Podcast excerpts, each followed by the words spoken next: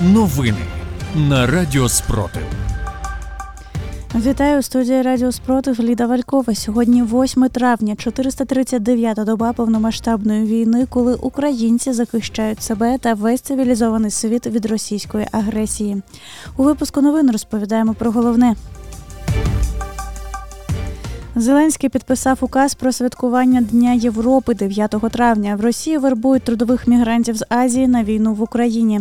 Тимчасово окупованому Маріуполі активізувалася мобілізація в російську армію. Далі про ці та інші новини у випуску детальніше.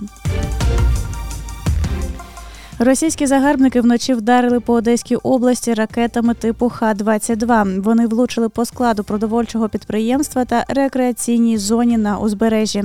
Станом на 8 травня, внаслідок нічної атаки, три людини отримали поранення. Одна вважається безвісти зниклою. Про це повідомив начальник Одеської РВА Юрій Крук. Оперативно-рятувальні роботи тривають.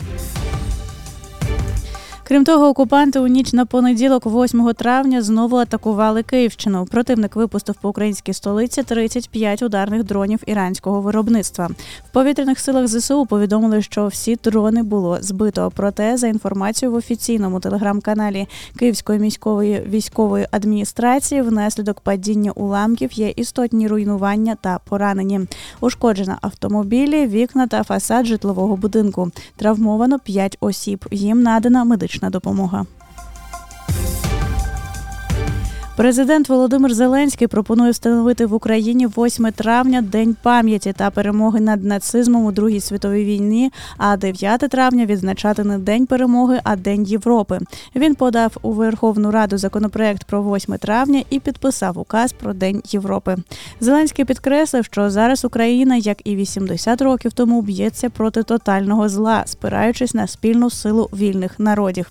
Цитую щороку від завтра, 9 травня, ми будемо вшановувати нашу історичну єдність, єдність усіх європейців, які знищили нацизм і переможуть рашизм, зазначив Зеленський. Російські окупанти почали так звану евакуацію місцевих жителів з тимчасово окупованого Токмака Запорізької області. У напрямку Бердянська вивозять представників так званої місцевої влади, колаборантів, дітей, вчителів та вихователів. Повідомляють в генштабі ЗСУ. При цьому батькам дітей погрожують не зарахувати навчальний рік в разі відмови евакуювати дитину. Зазначається в повідомленні. У Росії активно вербують трудових мігрантів з Центральної Азії для того, щоб відправити їх на війну в Україну. Такою інформацією ділиться розвідка Великої Британії. Зазначається, що російські вербувальники відвідують мечеті та міграційні служби з метою вербування. В імміграційних службах співробітники, які розмовляють таджицькою та узбецькою мовами, регулярно намагаються вербувати мігрантів. У Мінцифри просять українців на тимчасово захоплених територіях Запоріжжя допомогти українським військовим. Охочі підтримати ЗСУ можуть надсилати заявки про техніку росіян у чат-бот Є ворог. Про це повідомив очільник Мінцифри Михайло Федоров. Цитую на мапі конкретні населені пункти, щодо яких необхідна інформація. Серед них Васильівка, Токмак, Кам'янка, Дніпровська, Дніпрорудне, Енергодар та Пологи. Зауважив він.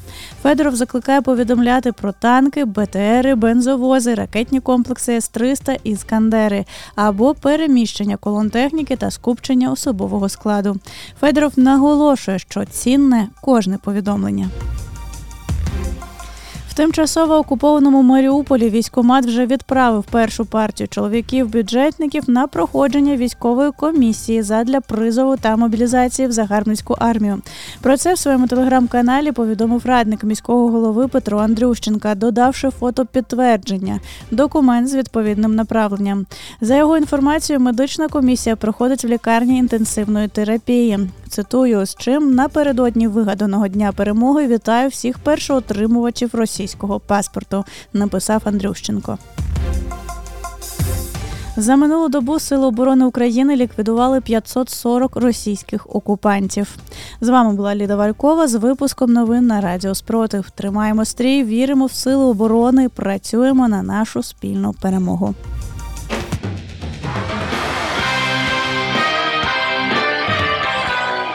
Радіо Спротив. Радіо визвольного руху.